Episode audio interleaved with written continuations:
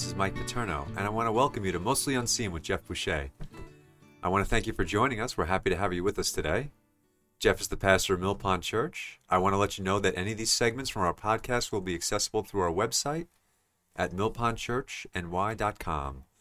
We're starting our series, The Invisible Hand, and our exposition into chapter 1 of Daniel. This book has a lot of prophecy leading to messianic prophecies, and we're going to start to get into some of them tonight. With me, as always, is our host, Pastor Jeff Boucher. Welcome, Jeff. Mike, great to be here. Um, pretty excited about this new series. Daniel was one of my favorite books. Mm. I came to know the Lord at 16, and this book grabbed me from an early age. Um, and probably because back in the 80s, that was the time of, you know, the end of the Jesus movement, all the, the prophecy conferences that were going on. And so Daniel, I learned a lot about early on. And from that time, for a lot of reasons, it's been a, a Mhm. pretty big favorite of mine. And what I love about it the most is that Daniel is a book about sovereignty, God's sovereignty. All kinds of crazy things happening on the earth, Mm-hmm. but what you'll see through Daniel is that God has been in charge, in control, calling the shots. So that's that's pretty exciting. So with that, you know, what I what I'd like to do is to start with Jesus and work backwards for a second Amen. and um, you know, Jesus gave us a lot of prophecy in you know the New Testament, but in particularly Matthew 24. Everybody's always interested about the end times, so this is kind of a passage that gets people jazzed up. We're only going to read like four verses there, but uh, go ahead and, and take us into Matthew. Yeah, yeah. So starting in Matthew uh, chapter 24, we're going to read verses 5 through 8. This is the NIV version. For many will come in my name, claiming, I am the Messiah, and will deceive many. You will hear of wars and rumors of wars, but see to it that you are not alarmed. Such things must happen, but the end is still to come. Nation will rise against nation, and kingdom against kingdom. There will be famines and earthquakes in various places. All these things are the beginning of birth pains. So the beginning of birth pains. And I'll just make one comment there. Now, when a woman goes into labor, the way that the doctors tell one of the, the signals for the woman more than anybody um, are when those birth pains, the contractions, get closer and closer together, it means the baby is coming sooner Mm. and sooner and sooner. So, you know, the first it might be 15 minutes apart when they first happen, but then all of a sudden they go down, they go, it drops, and they could stay in different levels for a long period of time, but then it starts moving. So Jesus describes the end times like the beginning of birth pangs, and then it escalates rapidly. So, pretty amazing. That so that one statement that you read sweeps millennia Hmm. okay? And we are still not at the end. Today we're still not there at the end. Instead we're merely at the beginning of the birth pangs right? So as the end approaches wars are going to escalate. Disasters will strike harder and faster. But even so jesus encourages us not to be afraid. How can he say that? Like when when you think about that it's like wait a minute you're talking about imminent disasters and wars and you know crazy stuff happening and death and all this and yet jesus says do not be afraid right how can he say that because he understands the whole scope of god's redemptive plan and this is part of it he sees the sunlight beyond the storm Hmm. right? We're in the middle of the storm and we don't see anything. But Jesus knows when the sunlight's going to come, when the sky breaks open. And the good news is that the storm is passing or, you know, finally gone. He is confident that the ship carrying God's people will make it through and arrive at port. So that's that's pretty cool. Um, so I'd ask all of us, you know, those listening tonight, you know, us, and we'll, we'll have to be that audience, right, for them. but so I'll ask, how confident are you about the future? I'm confident about the future in that I know that that Jesus has it. So, listen, uh, right? Our lives are but mist. That's scriptural. Right. So Nobody likes to think about nobody that. likes to think about that, but it is the truth. So if we if we know you know who we belong to, then there's really not anything to worry about in the end because our lives are gonna are gonna end anyway, at least in this tent of a body. And I think we know that. Like, our mind can grab that, right? But our heart, maybe it's the opposite. Our heart understands that, that God's word is true. We, we love Him. But our mind processes what we see in the news. Yeah, that's what true. goes on. Right, the fight against the flesh. R- i- i- And, and you're in this battle and, you know, you're wondering what the heck is, is going to happen. So, does the chaos of our times have you biting your fingernails? You know, worried or filled with anxiety. You know, it always seems to be cyclical to me on some level, but I under I certainly understand uh, people's trepidation about just events, uh, politically, um, economically, globally, all these things that are happening. Like I certainly understand their trepidation. There's a lot, you know, at least on the surface, to be worried about. You know, Right. day to day, like, oh my goodness, you know, like my kids, like, what kind of world are they going to grow up in, or this, that, and the other thing. So there, I, I can at least, I can at least sympathize with them because, Yeah, it's kind of like the unknown. Like you, like we know God's got it, but we don't know what that means, hour by hour, Mm. day by day, and some people get worried. But the more you understand how much God loves us, the more you you get it. Yeah, the more you feel, okay, I'm I'm I'm, I'm okay. And um, you know, Daniel, believe it or not, was given to us this book, this prophet, this this series of stories from beginning to end, was given to us to actually calm our worries. Many people read the book of Daniel and go, "Oh my God, what's going to happen?" but it, it's actually given to say, "Hey, don't worry." And the, the reason I say that, if you've never read the book of Daniel, it starts off with Daniel being taken prisoner, you know, with all these people, the king of Babylon coming down, storming, you know, into Israel, uh, into Judah, into Jerusalem, and taking the nobility captive. That was in 605 BC. And then he comes back again, you know, in, you know, a little bit later. And it was 596, let's say. And then he comes back again for a final destruction Yeah, of the temple and, you know, a decimation of the people in 586 BC. So it, it, it- it gets crazy. It really does get you biting your fingernails.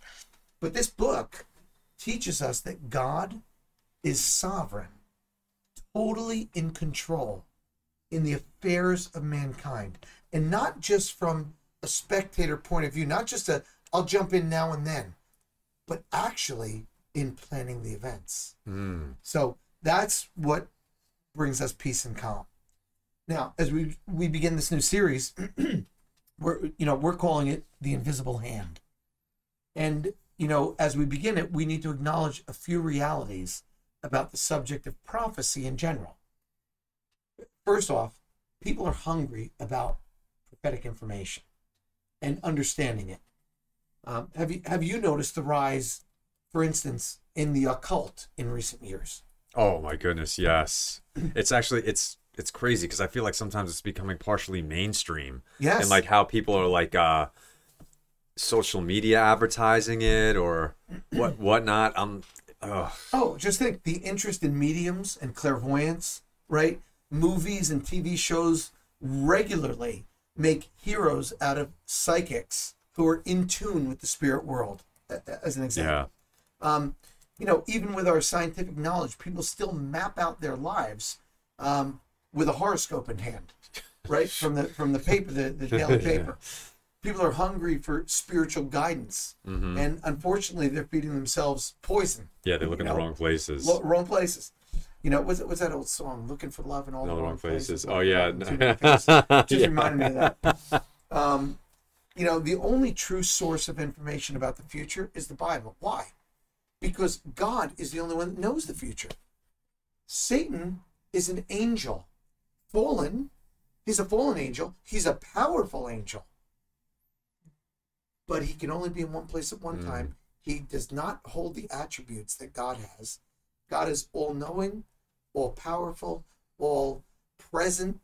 And, you know, and Satan is not. He can be at one place at one time, and he's operating. He has a minion of of you know angels at his disposal. Right? Again, we call them demons. Yeah, yeah. Um, you know, and it, that, that sounds crazy in and of itself when you talk all like this, right? But it's the reality And when you understand it, see yeah, and and exactly so all right so first people are hungry for this information secondly there is a great imbalance among students of prophecy some prophetic enthusiasts right neglect the rest of god's word and study nothing but prophecy and there are people that i just want to know what's in the future i just want to know but you cannot understand the prophecies without understand understanding the, the, the greater counsel of God, the greater plan of redemption, the, the greater plan for humanity. You, you just can't do it. We have hundreds of books that set dates for events and name specific situations that look like they're fulfilling age old predictions, right? However, God gave us prophecy not to tickle our curiosity about tomorrow, right? But to motivate us to live for Him today and to keep us pure and to energize our Mhm. faith. He's telling us, Are you standing with me? Because I've got all of this under my control. That's why He's given us prophecy, so that we can understand that. amen, So that's second. amen. Thirdly, prophecy is a frequent theme in the Bible. It's a solid stone in the foundation of our faith, right? The New Testament alone refers to Christ's return. So Jesus came, hmm he came from heaven. He's the second member of the Trinity, right? Second person of the Trinity. He is God.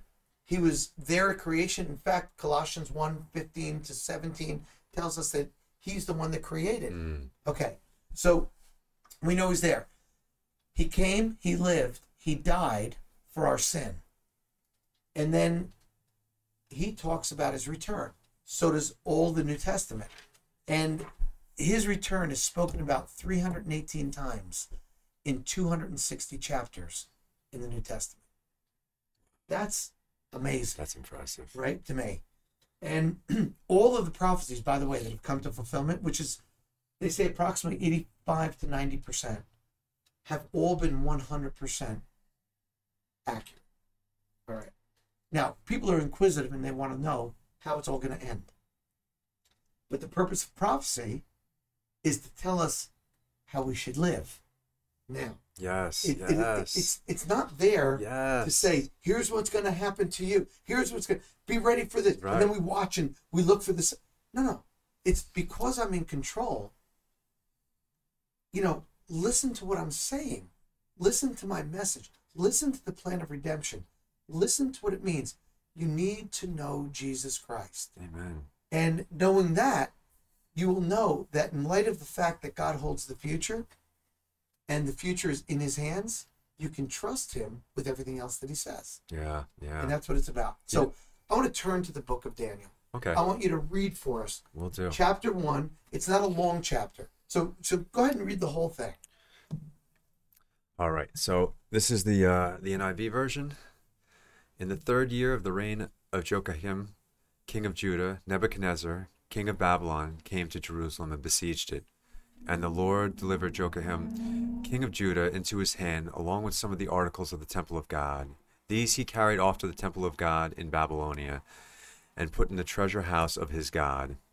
Then the king ordered Ashpenaz, chief of his court officials, to bring into the king's service some of the Israelites from the royal family and nobility, young men without any physical deficit, handsome, showing aptitude for every kind of learning, well informed, quick to understand, and qualified to serve in the king's palace. He was to teach them the language and literature of the Babylonians. The king assigned them a daily amount of food and wine from the king's table. They were to be trained for three years, and after that they were to enter the king's service. Among those who were who were chosen were some from Judah, Daniel, Hananiah, Mishael, and Azariah. The chief official gave them new names. Daniel, the name Belshazzar, to Hananiah, Shadrach, to Mishael, Meshach, and to Azariah Abednego. But Daniel resolved not to defile himself with the royal food and wine, and he asked the chief official for permission not to defile himself in this way.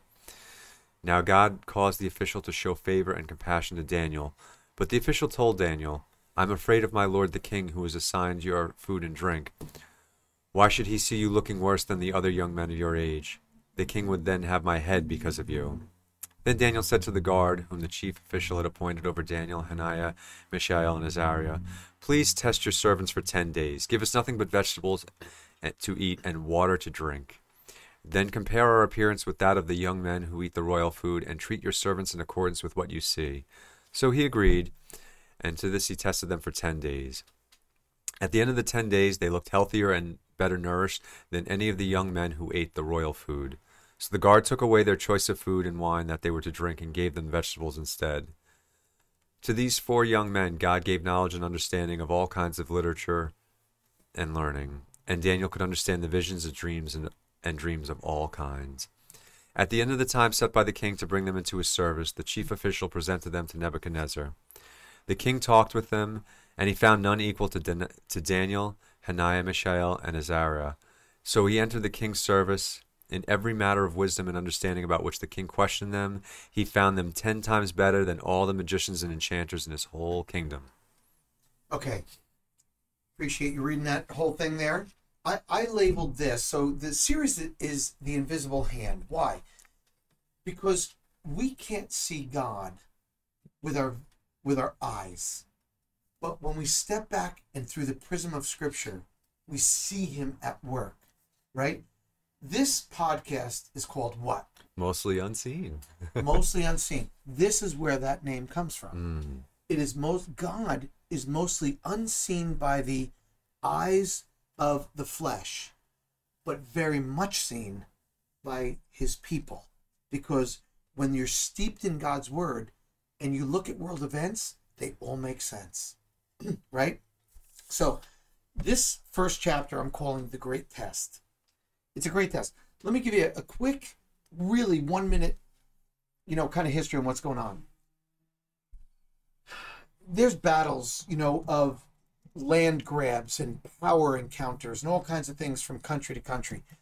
Um, King Nebuchadnezzar fights against Egypt. Egypt's fighting against him. Guess who's in the middle? The land of Israel. So everybody's got to come through there, right? The land of Assyria, um, the Hittite Empire. You can go back and see all these you know incredible empires and everybody wanting power now daniel you know there was three attacks. Basically i'm just going to make it simple for people in case they don't know the background. But in 605 bc it's the first foray that king, king nebuchadnezzar makes in and takes prisoners. He takes the nobility. He's got a plan for them and we'll see that unfold. Then a little bit later, he comes back and you know it was 597, and he attacks again, taking more people and you know just um, letting them know who's in charge. Then in 586 BC, he comes with a final you know beatdown, and he crushes the nation, destroys the temple. That was earth shattering because this is the temple of Solomon. This is the temple that they believed God's presence, and it was truly there. They believed rightly. God's presence was there in the Holy of Holies. But God will not abide with a people that is disobedient.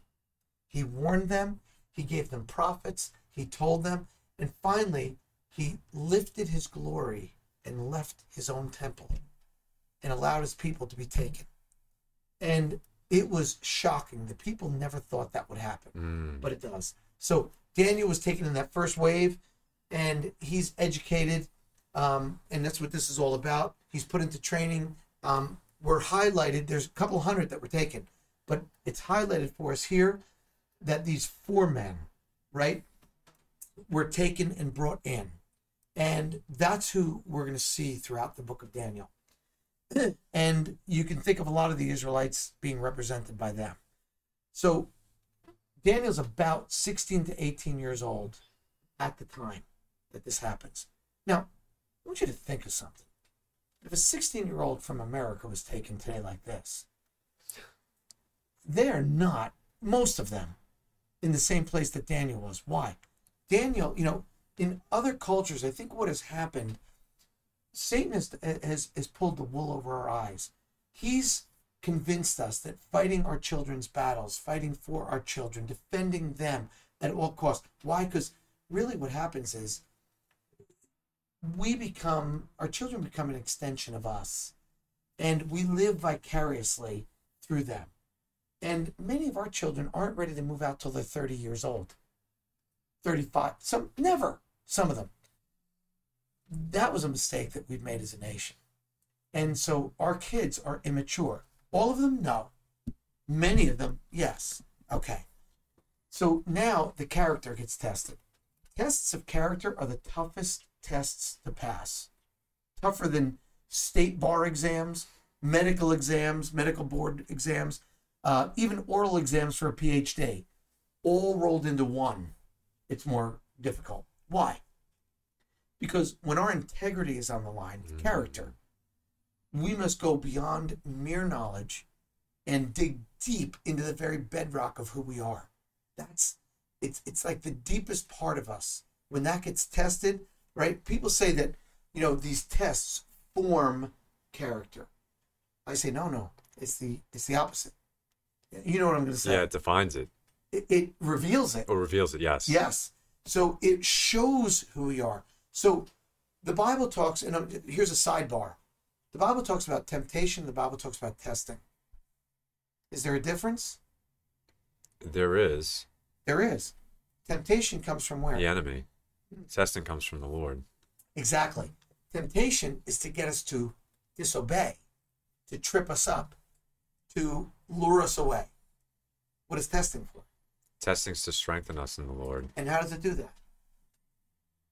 I mean, there's scripturally or just Well, in this mean, way, and you- I'm not giving you enough. okay. If I was going to say Abraham and Isaac to show would be a to show one. Abraham how much that he actually loved God, that he wasn't willing to hold anything back. That so was that test for Abraham was to, to reveal to Abraham, not to God. God. God knows all things. Does God know what you're going to do when a test comes? oh yeah, of course. Okay. Does he know what you're going to do when a temptation comes? Yes. Okay. He knows all things. Yes. So when he tests us, it's never for him to find something out. He already knows it. So what is the testing for? It's refining us. It's helping us. And if you are truly following God, you want those tests. Yeah. Yeah. when you are a true student, you want to be tested with the knowledge, right? That you've been learning. Mm. Because you want to know, do I know, can I pass this? Am I ready to face the next step? That's what you want to know. People that aren't ready, that are immature, they just want to cheat on the test. They want to get the answers. They want to make get the passing grade. They want to move to the next point. And that is is disastrous, right? So tests of character are the greatest and worst kind of tests. Great for those that are really wanting to know Am I fit? Am I where I think I am? And God blesses us Mhm. with the test. So we get the test. Now, our integrity's on the line.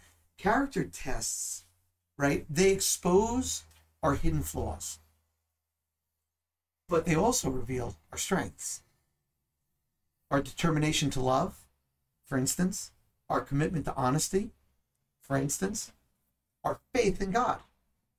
In the first chapter of Daniel, we'll see a young man stripped of every external support of his faith and identity in God. That's what we see. Yeah. That's intentional by God. He wants us to see a prime example. Now, Daniel, God has been working in his life. He chose Daniel for this moment. He knows which tests Daniel will pass, which in this book is all of them. He wants us to see this. Okay. So, few of us have ever or will ever face such a test as Daniel did. Now, Daniel, though he goes through all of this and he's only 16, 18 years old, he emerges not only with his beliefs intact, but with a character that will shine God's light throughout his life.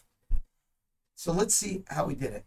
Now, it is in Daniel, by the way, and this is just for people that are trying to put it all together, that are, you know, maybe students of the Bible a little bit.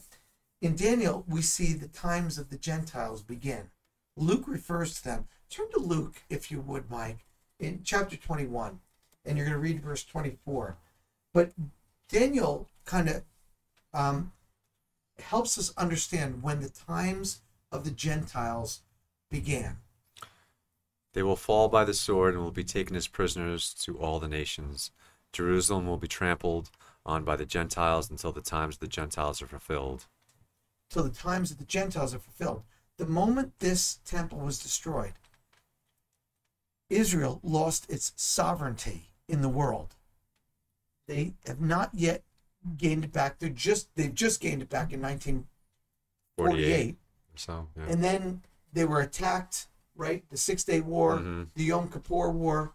You know, they've been beaten down on. They've been on the front pages of the news ever since. But they've just restored their sovereignty. The times of the Gentiles are coming to a close. That's what this tells us. yeah. Now, that means we are nearing the end times. Now, I don't know. the end times could be 100 years. It could be 10 years, it could be 5 years. We don't know. But all this is given to us not to know the times, but to live the life. Yes, yes, yes, yes. Very very important, right? Now, and I just want to say I find that actually very important for people who are who are believers and not believers because you know the problem is is you get sometimes these people on the streets that are saying the end is near and people say oh that's a Christian because he's calling out the end is near if you're really of God then you kind of you kind of know but in we started out in Matthew chapter 24 but in chapter 25 Jesus says you don't know the day or the hour be Yeah. vigilant for sure but nobody knows the day of the hour. So when you know, which goes along with chapter twenty-four, what he was saying. So for people that do believe, when someone comes out and says, "Oh, the end is like today" and things like that, and then uh, you know a non-Christian goes to throw it in their face, say, "Listen, no, that's not scriptural. No, you're right. You have to know your word. and Jesus died, buried, rose up and ascended, and what did the angels say? He's going to what? He's going to reign and, and come he's back going to come back on a cloud." And in the same way he went up. And when they asked Jesus, when will this happen? His own disciples, what did Jesus say? he said, "He said only the Father knows." Yes, no man knows. And not even the Son right now, because Mhm. Jesus was in his human state. No, it's not for you to know these things. That's not what's important. What's important is this understand, I am coming back. I'm coming back to judge the living and the dead. So that's a that's a statement for us to live for him. Right? Amen. So that's and that's exciting. So the first Gentile king to trample underfoot the Israelites was Nebuchadnezzar in 605 BC. then the, the Gentiles will reign until the coming of Christ. So that is is powerful. Now, when we think of this, um, it was Nebuchadnezzar. He trampled them down. He destroyed the temple in 586 BC. He helped himself to some of the temple treasures. He selected a group of Judah's, fine, Judah's finest men uh, to be taken to Babylon as his private servants to put them into training. And why would he do this? Because he, he has a great strategy. Mm. You know, take away their identities, give them over, you know, give them everything that a noble would get the king's choice food, all the things, the training of Babylon. They're going to have high positions. Why? Because when I bring the rest of your people down, you're their leaders. And you'll keep them in check. And that's why he's Yeah, doing that's this. smart. Very smart. So this is where Daniel enters the scene. This is where we pick up and facing the test. So the course that he's getting in that three year that the four men are getting and others too in this three year indoctrination, um, Nebuchadnezzar wanted these young men to walk, talk, and think Babylonian. He wanted to erase what? Their heritage, their homeland, their gods, their faith in those things. So he set on a very robust course to take all that away. We're doing that nationwide now. We're not doing that just to a handful of people because the world is much larger. We need a larger scale. So we took over the educational systems. We didn't. The enemy did early on. We took prayer out of schools, right, in the 1960s. We brought abortion in. We brought I mean, crazy stuff, like all kinds of stuff. And, you know, now we're at a point where the Christian faith is the only one being persecuted against. Yeah. It's amazing. Right. You can believe whatever you want, but don't don't be a follower of Christ. Exactly. Right? So think of this. They renamed all the young men. Why? Those names meant things. Their three names meant they, they were named after their God. Mm. He names them after the Babylonian gods. So to, to wipe everything out, their studies would have included agriculture, architecture, astrology, astronomy, law, mathematics, you know, religion, eh, you know, et cetera, et cetera. Even the food was intended to compromise and erase their convictions. Everything. You know, most people could never stand up against this. We're not even standing up and we're not facing any consequences. And, and our nation is buying into all the, the newness, you know, the TikTok, the all the social media crap that's out there. And we're getting all our information in sound bites and only by the media sources, you know, that, that control this. So it is dangerous. It is crazy. But you know what? God is sovereign. Mm-hmm. That's what God's about to show us through the book of Daniel. Now, Daniel, you know, talk about passing the test. There's there's four contributors to Daniel passing the test. His inner conviction. Take it, read for us again, chapter one, verse eight. Read this. I, I love this. But Da- but Daniel resolved not to defile himself with the royal food and wine, and he asked that the chief official he asked the chief official permission not to defile himself in this way. Daniel determines ahead of time not to do this. Why? Because the dietary laws of the Jews would not permit him to eat what the king was serving. Daniel knows he wants to take a stand. He can't take it in a lot of ways, but he can take it on. He has control what goes into his body. So he wants the king to give him a special diet. That's a big step of faith for a 16 to 18 year old kid, right? Mm-hmm. And so, in the private chamber of his own heart, Daniel set up a wall like resolve that he would not compromise. What did he use as foundational material? The scripture he learned from home, no doubt. And those convictions handed down from the reformations of, say, King Josiah that predated Daniel, and the teachings of the great prophets Jeremiah, Habakkuk, Zephaniah that was that was the first thing. That was his first defense, first contributor. Second one was a wise approach. Daniel used wisdom that God gave him. Daniel's approach showed great wisdom. Mm-hmm. He could have defied the order and just refused to eat, kind of like a, you know, sit out. I'm gonna, I'm gonna sit and I'm not gonna eat, and you know, kind of protest that way. Instead, he built a bridge of understanding between himself and his superior.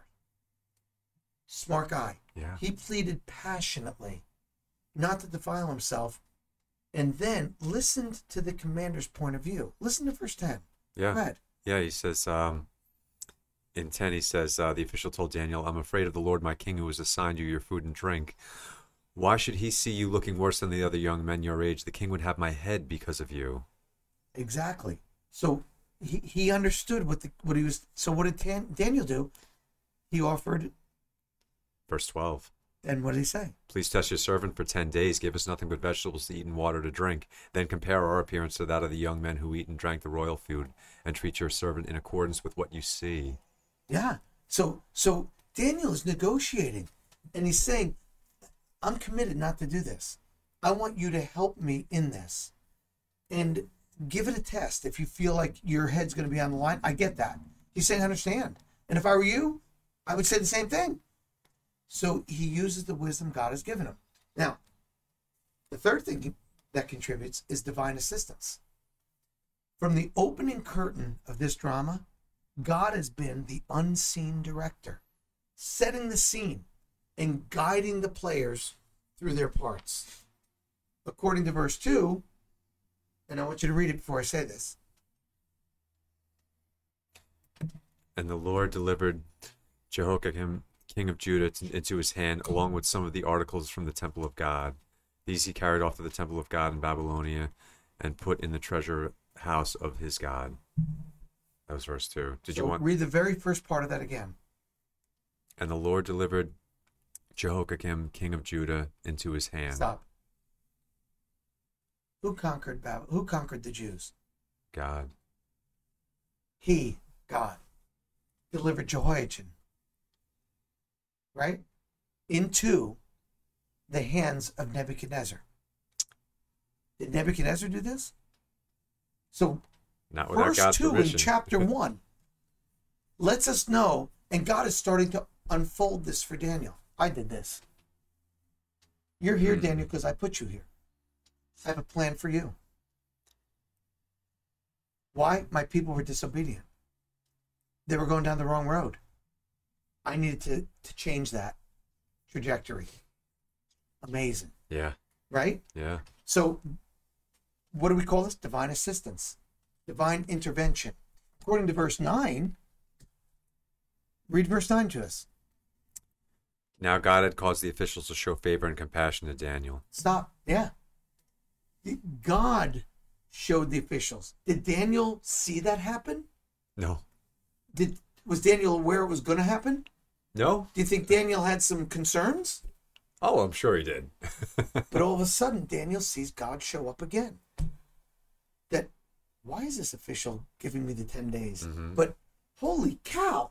Right. He wouldn't do it for anybody else, but yeah, but but wow. So Daniel's starting to learn that that holding his position, saying no, not compromising, is starting to work in his favor. So now I, I believe clearly that Daniel would have put you know, connected the dots, put two and two together.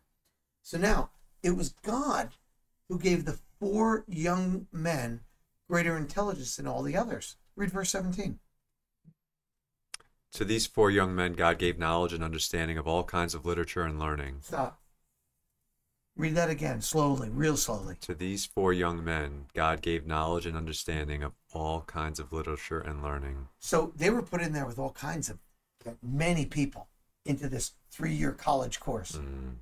And at the end of it, what does it say? He could understand all of it Because of because of the Lord. God gave to them the understanding that superseded, went beyond all his contemporaries.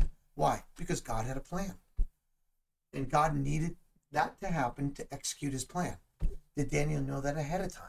No, Did Daniel know that would happen that way? no. So Daniel put his faith in God that God would do something, that God would show up.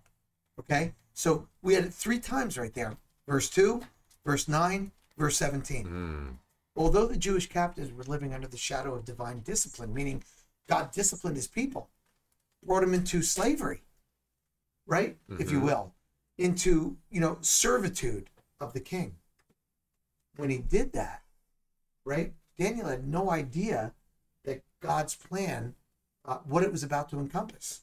And yet, God, he started to see God's work little by little by little. And God reveals this to him. So, God had not abandoned them, He separated them from the land of promise and from the temple that was so, so critical, so important to the Jews. It was the very essence of God's presence. But even though the temple was destroyed, somehow God's presence was here, even in Babylon. Not just in the temple in Jerusalem, that God was here. His hand was moving silently in the thoughts and feelings of Jews and non Jews alike, changing attitudes, affecting decisions, and as a result, altering history. That's our God, Amen. Amen. right? It's, I mean, it's powerful. oh yeah. The fourth thing was unique distinctions. Because Daniel stood by his principles, right, and trusted God for the, the results, God honored him. He honored him with some special talents and distinctions, making them different, better, above, smarter, more wise than their contemporaries. That would sustain him, for, and, and those distinctions would sustain him for the rest of their lives. Read verses 18 to 21. At the end of the time set by the king to bring them into his service, the chief official presented them to Nebuchadnezzar. The king talked with them, and he found no one equal to Daniel, Hananiah, and Mishael, and Azariah. So they entered the king's service. In every matter of wisdom and understanding about which the king questioned them, he found them ten times better than all the magicians and enchanters in his whole kingdom. Wow.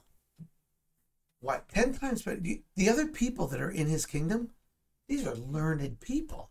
These are people with, you know, all kinds of degrees in all And they grew of up there and knew the language. Yes, and knew the language. They- It was their native language. And then each of them had their field of study. Daniel knows all their fields of study, but ostensibly from education, only a little, you know, only a little. He hasn't had the years behind him to advance in those studies. Mm. So what happened? God gave them the knowledge and wisdom way beyond. Unbelievable. Nebuchadnezzar had chosen Daniel to demonstrate Babylonian power and supremacy. Right? He singled him out and the, the other three as well. But Daniel, in the next chapters, he gets distinguished even more so. Mhm. Now, ironically, though, Daniel outlived Nebuchadnezzar, which was interesting, and his successors, and even the empire itself. He lived until the days of Cyrus, Mm. ruler of the Medes and Persians, who conquered Babylon and continued to serve them. So amazing. Yeah, yeah, absolutely, absolutely. And you know, God, it, shows God's love for Daniel too, um, just how much He loved him. And He says, God says in Proverbs, He says, "I love those who love Me, and those who seek Me diligently find Me." Listen, in the in the utmost pressure, Daniel was seeking God. You know what, Mike? You're you're exactly right. He says something else too. Those of us, those people, his people, those that humble themselves, God exalts. Mm. He raises them up. So, in many ways, you could say that, you know, when we look at the world, how do people get ahead? They, they get ahead by studying, by really doing their thing and best they can. But they also know that y- y- you can only get ahead by who you know, like to, to the to the highest positions. So you might step on the people around you. You might make them look bad. You might try to, you know, um, undercut them. You may become a workaholic trying to outshine them. You might, you know, put your family, you know, sideline them so that you can advance your career. All these things, right? That that we do. Daniel shows up, so shows us that we don't have to do that. Mhm. God's way up is down. hmm Humble yourself before me. I will raise you up in good time. That's what God says, Amen. right? And he more than equipped him. He gave him, you know, if you go into um, into First Corinthians, God talks about the gifts of the Spirit. Here's two very present ones right here: wisdom and knowledge. Absolutely. And he just, I mean, they're they're on full And display prophecy. and prophecy, right? Three gifts, yeah, yeah. yeah. Which he definitely gets into chapter In- two. into chapter but, two, But yeah, he really, you know, you're looking at so much of God at work here. It's just you have to see the layers of it to go into, which is what I love about mostly unseen. There's a- absolutely there's there's a great uh, saying. Some to some people it might be cliche, but think about this: God does not call the qualified; hmm He qualifies the called. Mm. He called Daniel because he knew Daniel's heart. Daniel was humble. Daniel would obey. Daniel's faith was strong. And God said, This man I can use, and I'm going to use him. And Daniel rose up. Now, was Daniel's life a bed of roses? No. Oh my goodness, no. It- think about the first part when when yeah, give us a Nebuchadnezzar comes in. piece. Nebuchadnezzar comes in and he kills like most of the people that he probably knew, and then took him captive away from any family he had into a new place. And I mean- Daniel did not what? He didn't waver. He didn't turn his back on God. He saw God, although he probably could not understand what was going on, but he believed that God had it in control. So he said, God, I'm not going to look at my circumstances. I'm going to trust you. Who does that? People of faith. That's it. That's it. If you are not walking in faith,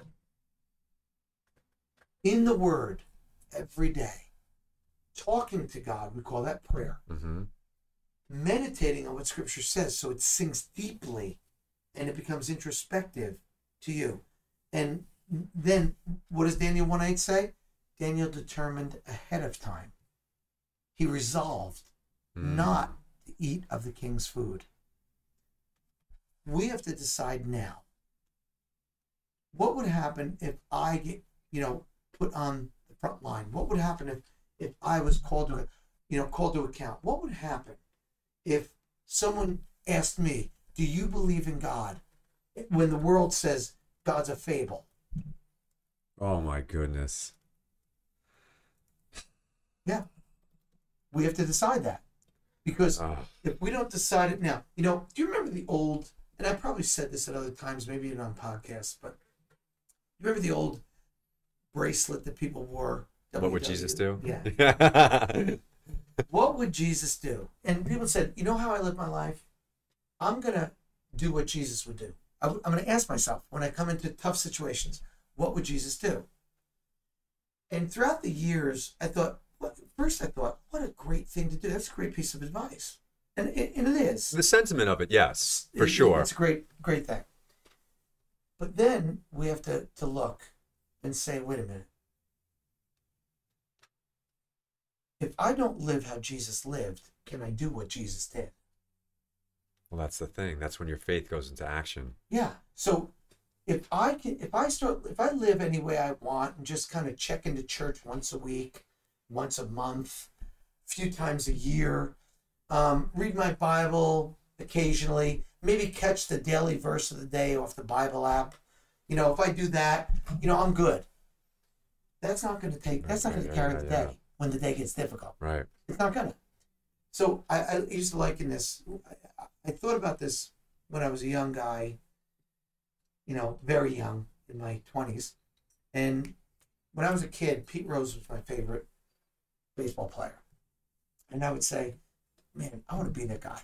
I used to love him diving headfirst into second base, third base, even in first base, and you know, I used to love he, that guy. Could stand. He'd choke up at third base some guy would you know come around on a ball early a right right-handed batter put a screaming line drive you know outside the baseline his reaction time was so good he could dive and catch that ball. Hmm and i'm like how do you do that? And all i ever saw of pete rose was the two hours he played the game. But for every hour that pete rose played on tv he put a thousand hours Mhm. in. Out of the view of man on the practice field in the gym you know where he was mentally reviewing the game looking at film of, of pictures right that's what pete rose did why could could i go if i wore a pete rose wristband a pete rose glove that was autographed had a pete rose autographed bat had a pete rose you know uh, cleats that he wore and even you know put the uniform of the of the Reds on. You know, could I do that? Uh, no, no, you in your mind, but maybe love not. to. Not from the neck down. I felt like Pete Rose until I got on the field. Then I couldn't do what Pete Rose did because I didn't put the hours in that Pete Rose put in. You want to be like Jesus? You want your character defined by the things of God? You want to pass the test that God gives? You have to put the hours in. yeah, yeah, it's very and true. It's, and it's not work that does it. It's the hours of knowing God. It's the relationship. For Pete Rose, it was the hours of baseball. Mm-hmm. But for us, you want to endure the, the, the, the exam, it's going to be come to know Jesus. Yeah, yeah, for sure. Learn your scripture. So true. Meditate on it day and night. So true. Take it with you through your days. Pray. Talk to God. You know, and look at Galatians 5.22, the fruits of the Spirit. How are you doing there? In fact, you know, just read that. Yeah. There's Read, that passage. I know that wasn't, you know, something that we talked about at all, or No, you but know, I but- do love this one. yeah, it's a great. But the great- fruit of the Spirit is love, joy, peace, forbearance, kindness, goodness, faithfulness, gentleness, and self control. Against such things there is no law. Okay, I think of this: the fruits of the Spirit. When you come become a believer, who comes to live inside of you? The Holy Spirit. And the Holy Spirit does what? Well, he changes you. We should start. We we call you if you want to use a theological word. Can you think of the word offhand?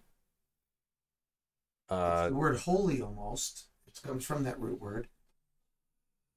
see, now I'm stuck on like. Uh, It's okay. Yeah, yeah. It's I'm not giving you a, a whole lot. To sanctify. oh, sanctify. The process of sanctification. Right. Yeah. Salvation, sanctification. Right. Yes. Why do we call a place where we gather on a Sunday a sanctuary? Because it's where we go to work. It's where we go be sanctified. It's where we go to meet God. And when the Holy Spirit works on us, when we hear the word delivered from the pastor or whoever is giving it that day, when we pray, when we fellowship with our, our fellow believers, and, and what happens there is iron sharpens iron. Yeah. So one man sharpens another. Yeah. Proverbs uh, twenty-seven seventeen. Exactly. And so when we think of that, when we live this, when we do this, this is what the Christian life is Yeah. about. This is the life God has given us. The world around us, that's not the world that's going to live at the end day. They're not going to survive. The things that we see, what Hollywood puts out, the TV puts Right. out, Right. all the. Sensationalism and It- it's it's all the things that's not real. yeah.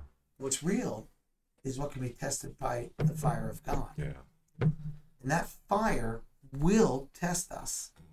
And that fire is brought on by the Holy Spirit. Yeah. Amen. And so he, he cuts away the other stuff and says, What's really there? Yeah. And those Yeah. thousands of hours that we put in, that's really there. Yeah, for sure. And if you don't mind, I want to add to that. You know, a lot of people, it's funny, they are, you know, when they when they start with their salvation and you do, you know, uh, uh, Romans ten eleven, you know, they declare it. Okay, there's your salvation. But then the thing is, you have to go somewhere from there. And I don't know what it is. I don't know if it's it's part of the world that people are like, well, I don't I don't know if I can get into the the getting into the word and read the Bible. And I'll tell you this, I'll say this to them. It's a great thing to read the word because that is your that is everything that you need. Basic instructions before leaving earth is how they, they, they put it. But it's everything that you need to at least keep going. And it's not a mental assent, but it's a spiritual assent and mental assent. Absolutely. So you have to work through both. But I'll say this knowing the word is so important because you can be a Christian, but if you don't know the word, you are bound to make mistakes that you would not otherwise make because you didn't know it. So you didn't have it as ammo to back you up or Oh, understanding.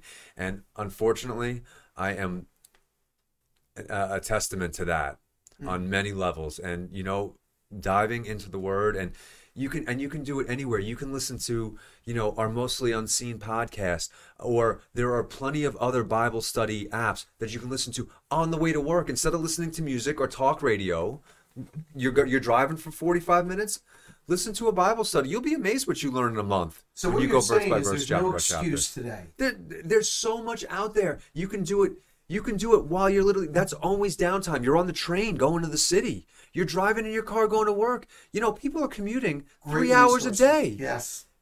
two hours a day. You know how much you can learn in a couple hours a day? Do you have a favorite website you go to or you look at? Well, I actually believe it or not, I love to listen to ours, but I also uh, I really enjoy listening to. We were talking about the Jesus movement before. You know, Yeah. what there was a lot of uh, famous people that came out of that from uh, you know preaching. Skip Heitzig does a great verse by verse thing of the Bible Yeah. that you can just listen to, and it's about it. Each cast is about an hour long, Yeah. and just like ours, and you can get into them and you can listen and you learn a lot Yeah. about the Lord. And like I said, then and you, you go home. study, if and you want to study, there's, right. there's plenty of websites. There's plenty of them. There's the Bible app Bible app. is is great. Bible Hub BibleHub.com. is Yeah. awesome, and that'll give you so much breakdown. How about gotquestions.org? Got questions? Another great one. Yeah. there's so many great ones, and it's you know, and there's audio versions of it. Oh, most of the gosh. websites. So Logos.com, BibleGateway.com. yeah. Oh yeah. You know, Blue Letter Bible. Yep. You know, dot .com. Yeah. There's Uh, so like many of them out there. we have no excuse if we say I didn't know the Bible or I didn't. Oh my goodness. There's so many there's At so many ways about it. And you know what? You'll read something inevitably that you don't understand in it. And hopefully the spirit lets it burn inside of you so you want to know. Yes. And you start really diving in. And that's Yes. how it starts. And you just start going from there and you listen to it and you learn. And you learn that, you know what? The Bible is not scary. It is God's love Oh letter goodness. to us. And I would say this: forget pop culture. And- Yes, and- and- because that's not going to do anything for you. You might you might get something on Jeopardy and win a, a, a contest, but other than that, You know, it's it's the word of God, what God wants, what God is doing, what God's will is that's going to bring us across the finish line. And you know, so if if you do not know Christ, you want to know him. How do you do that? It's it's it's easy and hard. Mm-hmm. It's easy because all we have to do is say, humble ourselves, take us off the throne of our lives. Yes. That's the most difficult. That's why it's hard. And we say, Lord Jesus, I cannot do this on my own.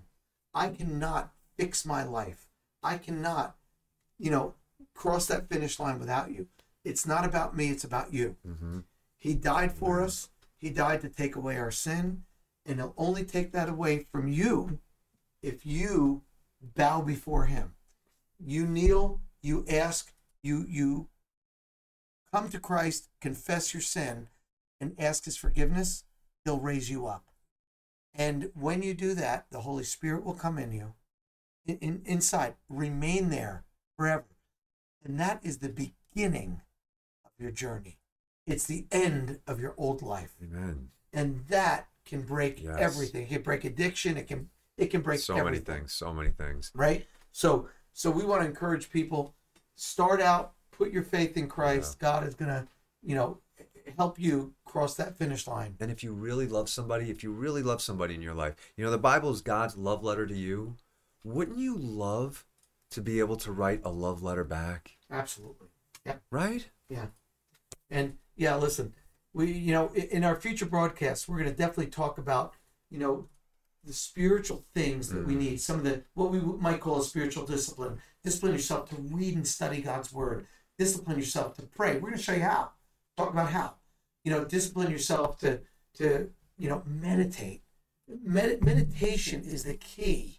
You know, and meditation is not like Eastern meditation where you empty your mind.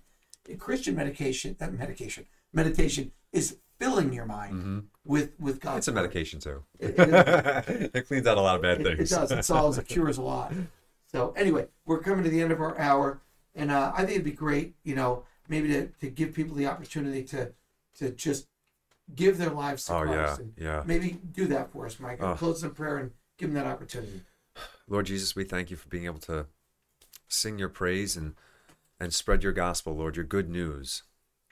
Um, and I pray if there's anyone out there listening, and you just you've your life might be screwed up, or maybe you even think it's good.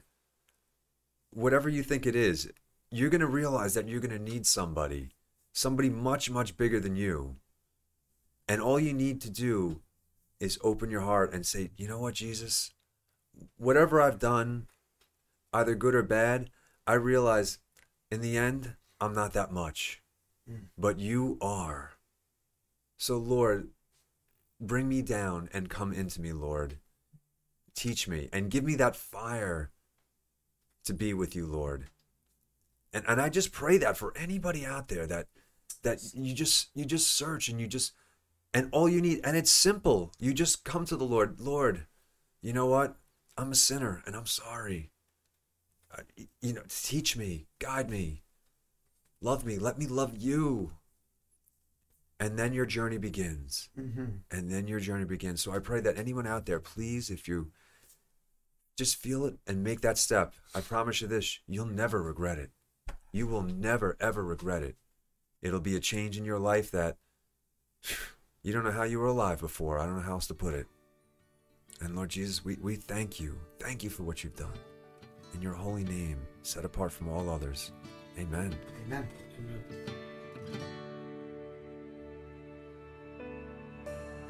Amen.